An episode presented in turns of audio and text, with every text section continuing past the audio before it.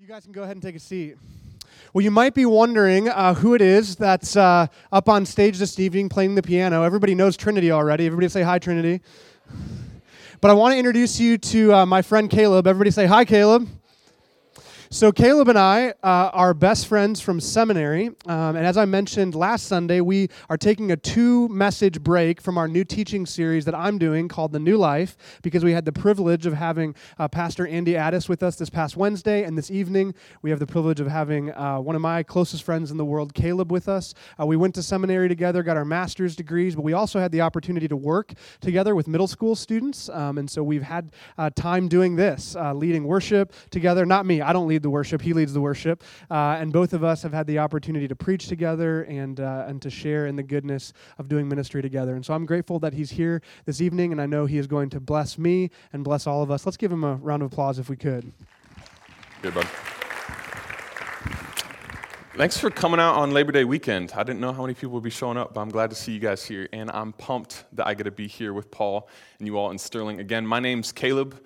Um, I was a church planner for the past three years up in Adrian, Michigan, and I left that about a year ago. So for the last year, I've been exploring what God might have in mind for me next. So that's not something you really figure out necessarily your freshman year or your senior year or even a decade after college. It's something I think you continue to discover the whole journey along. And so I'm in that spot once yet again, like, God, what, what do you have for me now? Where are you leading my life? So I just want to jump in though. My, my goal tonight, my goal tonight is that you would be leaving here, not just with more information in your minds, but there would be a deeper hunger in you to actually know and see God. It's simple. I just want you to leave here with a deeper craving after God. Not just the theoretical, but genuinely knowing Him. That, that's what I'm aiming after. So as we seek that together and you stay with me, would, would you pray and we'll, we'll jump into things tonight, not waste time here. But. Father, it's just good to sing to you. It's good to praise you. My heart needs that. To remember your kindness to me, your pursuit of me, that you are present with me, even though I'm often blind to that. So, Father, I ask in the name of Jesus, would you stir up these students to really see you tonight, have an awareness of you, not just another moment to go through the motions, but Father, you would show up in the name of Jesus by your Holy Spirit and these students in their inner being. And if students really don't know you and still have questions, this would be a message that prompts them to seek more deeply. So I ask this in your name, Jesus. Amen. Amen. So we'll start with a story uh, about the Grand Canyon. A couple years ago, my family, we got to go and check out the Grand Canyon. If you've not been, you're missing out. So we went, and the Grand Canyon lives up to its name. This, this thing is huge. Like you stand on the edge, kind of like this photo, and it's massive. It's huge. It's one of the few places I've been in my life where I'm having a hard time believing that what I'm looking at right in front of my eyes is actually real is this canyon actually this massive and huge? And it's amazing to explore, take hikes through. But when we were there, my family, we had lunch uh, along the canyon at this restaurant right on the rim of the canyon. And my family, one of these weird groups that we like to interrogate our server when they come up. I don't know if your families are like that, but we ask 20 questions like, Where are you from? Are you a student? What are you doing? So we were doing that to the server. And we asked, Man, like, what's that like every day coming and working right next to the Grand Canyon. Like, this has to be amazing that you show up at work and what you see out the windows is this gorgeous view. And she said something that surprised us. She said, Actually, I've been coming here the past two years working at this restaurant, and I got to tell you the truth, I don't even notice the Grand Canyon anymore. I was like, in that moment, something went off inside of me like this alarm. And I was like, what? Like, how do you not notice this massive canyon right in front of you, but seeing in my own heart God just speaking, this is the very thing that is in danger of happening in your heart, Caleb, where you get so familiar and around the things of God that you struggle to see me or even notice me anymore.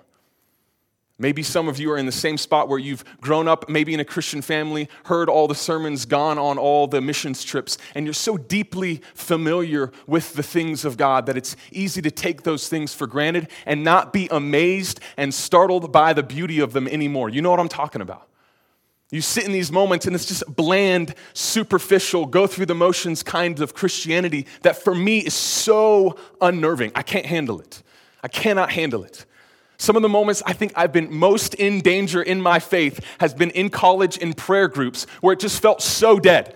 Like, are we talking to God right now? Because this seems so bland to me. We're just going through the motions. And God just speaking to my heart, Caleb, this is the same spot that you are in danger of being. If you get too close and just see and get familiar.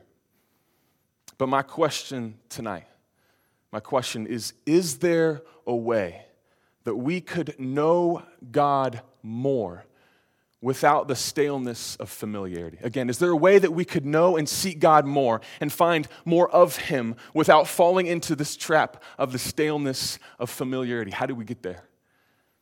Especially for all of you just beginning a school year here at Sterling, where you're going to be sitting in a couple more classes and chapels. How do we avoid this in our hearts? How do we avoid this? So, if you have a Bible, open up with me. I want to read a passage, first of all, in Luke chapter 15 and then again in Hebrews 11. We, we should have this on a screen for you, but again, if you have a Bible and want to follow along, uh, I'm going to read first in Luke chapter 15, 1 through 7 here. So it says this How do we seek God, yet avoid the staleness of familiarity? It says, Now the tax collectors and sinners were all gathering around to hear Jesus.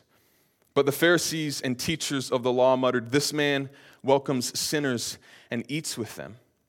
Then Jesus told them this parable Suppose one of you has a hundred sheep and loses one of them.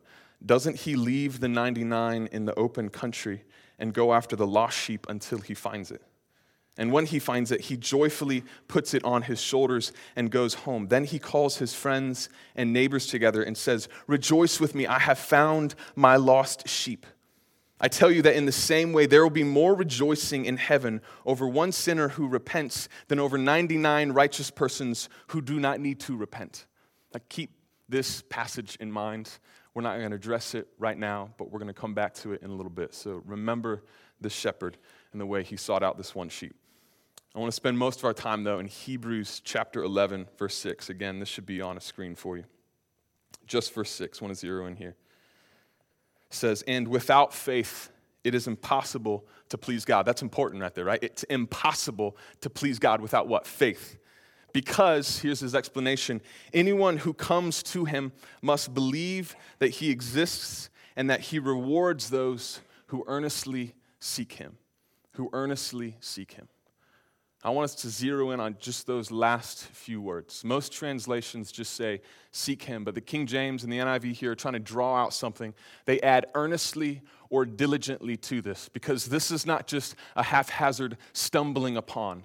This is not an accidental discovery. This is a seeking out. This is a chasing after.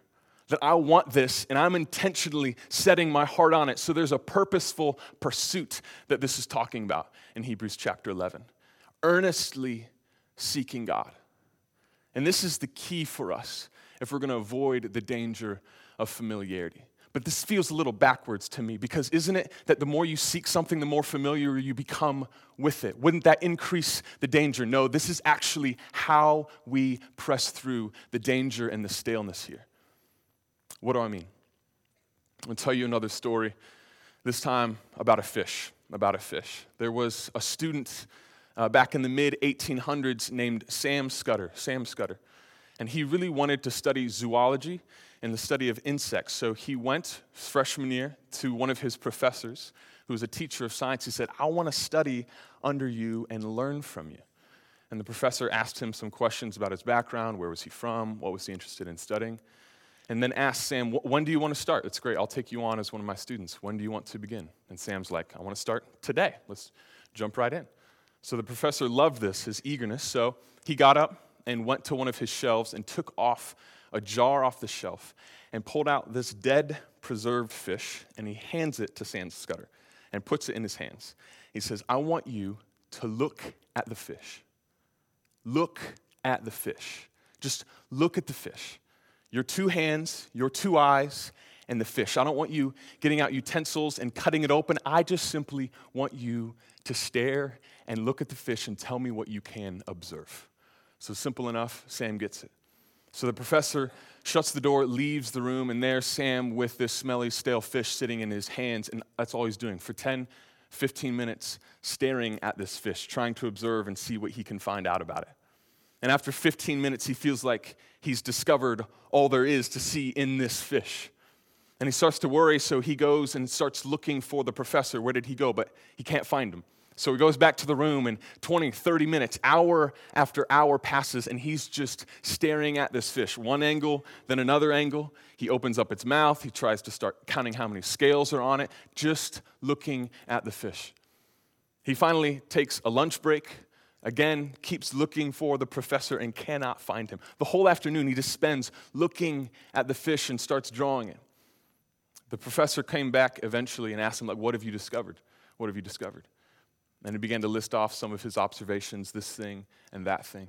And the professor told him, You haven't even seen one of the most obvious parts of the fish. So Sam Scudder keeps looking at it. For three whole days, he's just looking at a fish. How ridiculous is this? Three whole days just staring at a fish. But he said at the end, I began to see how little I saw before when he was staring at this. And it shaped his entire life and how he approached his studies, not giving in to the superficial, but going more deep. Three whole days. My point in all of this is this the problem is not that we are familiar with God, it's that we are not nearly familiar enough. I'll say it again for you. The problem for my heart, maybe for yours, is not that we are familiar with the things of God and around them and things like class and chapel, but we are not nearly steady and purposeful enough in seeking out God and knowing Him. We need to be more familiar than we actually are. And so, for too many of us, we just give in after the 15 short minutes and stop observing. We don't go any deeper. We take easy answers and superficial observations about who God is. We don't have a heart that presses in in an eagerness God, I want to know you more. I want to seek you out, whatever this takes, to have this diligent, earnest seeking after God, not giving in, not giving in. What's your seeking God like? Now think of the woman who was working at the restaurant on the edge of that Grand Canyon. What would have been her answer?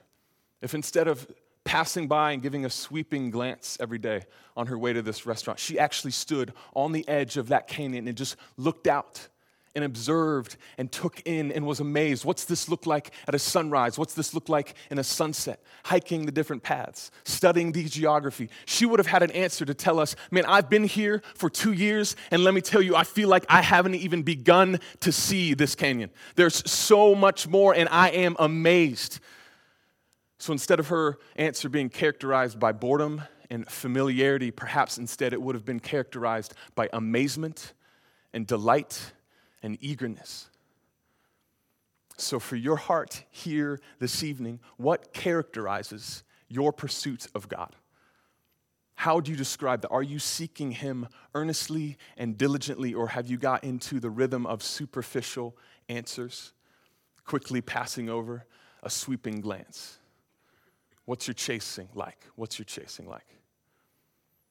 For me, when I get to this point, maybe you're wondering, like, Caleb, I get you. I need to seek God more. Okay, I get that. I need to seek Him more passionately and dive in more deeply. But how does our hearts actually get motivated to do that? I remember when I was in a chapel once, I heard some crazy saint like Luther prayed a ridiculous number of hours every morning. And so that week, I started to try to pray that many. I woke up at like five or six and tried to pray for several hours. It just broke me down, kicked my butt in like three days. I was done, tapped out, couldn't do it. Did not have the motivation to actually keep going. How do we get that? In our hearts, a deeper hunger. Go back with me to verse six. Let's look at this. Where's this come from? Read again. And without faith, it is impossible to please God. Why? Because anyone who comes to him must believe that He exists. So, first of all, you got to be convinced that God is real. God is real.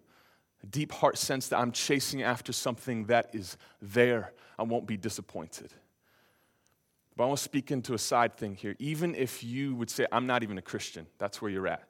I'm not even sure God exists. You don't need to be somehow deeply convinced that God is real yet. Just an inkling in yourself that maybe there is something to Jesus and to God and to what's being taught here. Just a bit of curiosity that I'm going to look more deeply than I have before to see if there's something genuinely real about God. Just get your heart stirred up enough for that, and that's enough faith to get you moving. That'll get you there. So just start with that. Is there curiosity? Have I missed things before? That's enough faith. Is he real? I want to seek it out. But not just that. Is God real? But it goes on that He exists and He rewards those who earnestly seek Him. God is rewarding. Knowing God is rewarding. This is where I want to spend more time because if you're going to have like this engine inside of you that I'm not going to give up, I'm so hungry for God, you must see how rewarding He is. Enough with the theoretical, you got to taste and see that God is good. So, to show you this in a way, I want to read something from a guy named Jonathan Edwards. He lived back in the 1700s. And what I'm going to read is a bit old school in the language. It's a kind of hard to understand, but I want to break it down anyways because there's something really important that he draws out in this experience. I have it on a screen for you as well, if that helps to read along. So, this is Jonathan Edwards talking about his own relationship with God and how rewarding it is. He said, As I rode out into the woods for my health, in 1737. That's a long time ago. Having alighted from my horse in a retired place, as my manner commonly has been to walk for divine contemplation and prayer. All right, he's kind of crazy in how he writes. He's just saying he's going on a walk outside for some exercise, as he usually does. This is a habit. And he's thinking about God as he does it in prayer.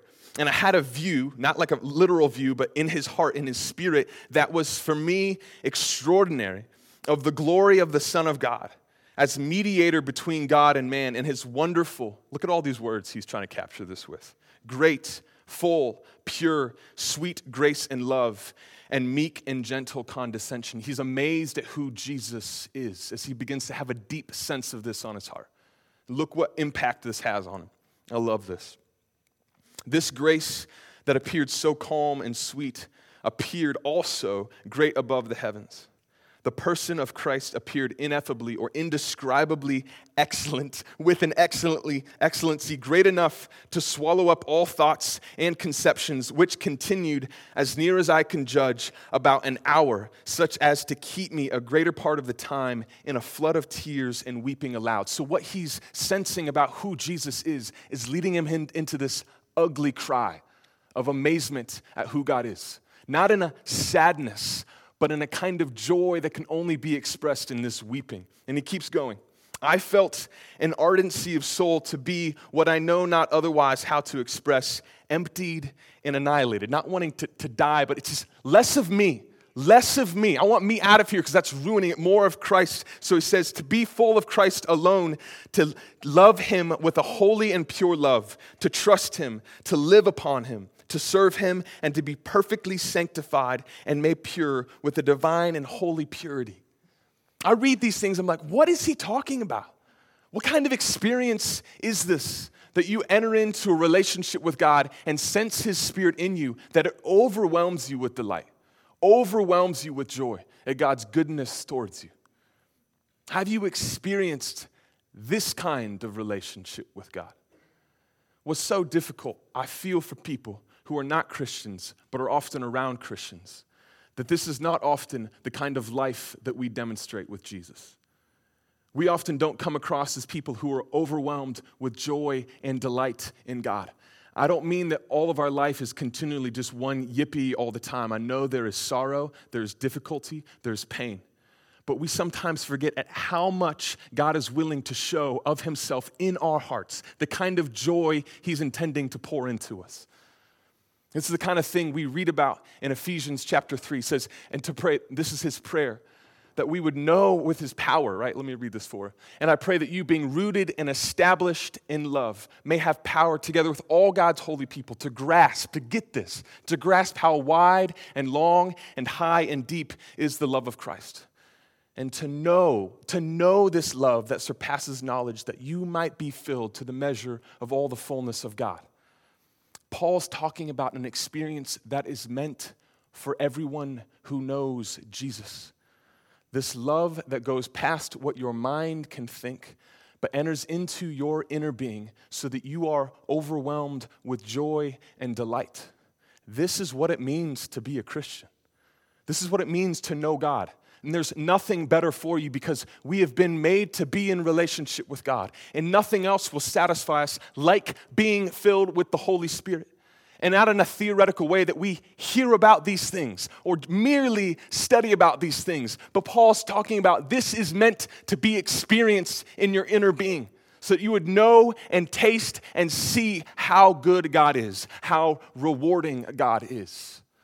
And this is what we're seeking out because there's nothing better that you and I could ever encounter than this than having the joy and love of God in our inner being. It's the most rewarding thing there is.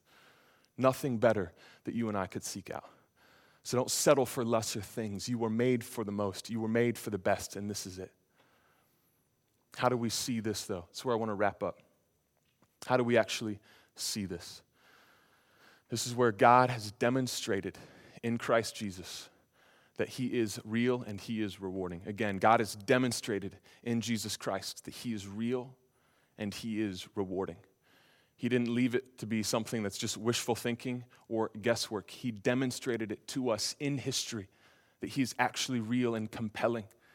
And he's showing us who he is, that he is rewarding in the kind of love he's offering to us. So we can look at it. We can actually look at it, study it, think about it, be moved by it have our hearts gripped in this way.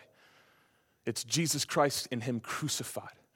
This is where we see most clearly. And we begin to discover how much we would not know if it was not for the death of Jesus. How much I would not know about God and myself and life if it was not for the death of Jesus. And as I look more deeply, my heart starts to be more captured. So, to go back again to Luke 15, you hear about this shepherd that's going to this great length to find one sheep, but we can start to wonder how far would this shepherd really go? What's the greatest lengths? And this is where, if it were not, again, for the death of Jesus, we would not know how far God is willing to go to pursue you and I in all of our messiness and craziness.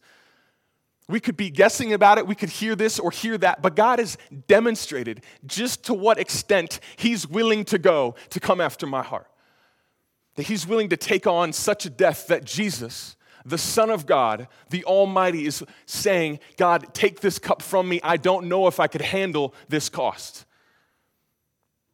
But He presses in anyways, He pursues us anyways, at the greatest possible cost to Himself this is how much God is seeking us out. This is how far He's willing to go. That we would really clearly, purposefully see God's love for us and be amazed. And if your heart does not see how God has pursued you, you will not be motivated and moved to pursue Him. If your heart's not captured by how God has gone to such a great length to chase you down, you will not have a heart to chase Him down. You must see this in Christ, what we would not know if it was not for the death of Jesus. So set your heart and your eyes on Christ and Him crucified and look just more deeply. Stop giving it such a quick passing glance where you've heard 10,000 times about Jesus and Him crucified. I say, on your own, in your own heart, look more deeply at who Jesus is and Him crucified, that you might just be moved for the first time to see, I am this deeply loved by the Almighty. I am this deeply loved, and this is who I am. And thing after thing, you could look and look and look this year and see things you never saw before and start to say, I see now how little I saw before. I'm amazed at who God is. That's why I want this hunger, this hunger in us. So, to wrap this up, would you guys pray with me? And we can sing a little bit more if we got time. Jesus, thank you uh, that you don't want us to be lost. You don't want us to be guessing about who you are. But you've really shown us your love. You've shown us your kindness in the death of Jesus. So, Lord, I ask in the name of Jesus that you would teach us to look at this, to meditate on it, to contemplate it this year, to set rhythms and habits in our life where we'd really look at you and be amazed. So ask this in the name of Jesus. Amen.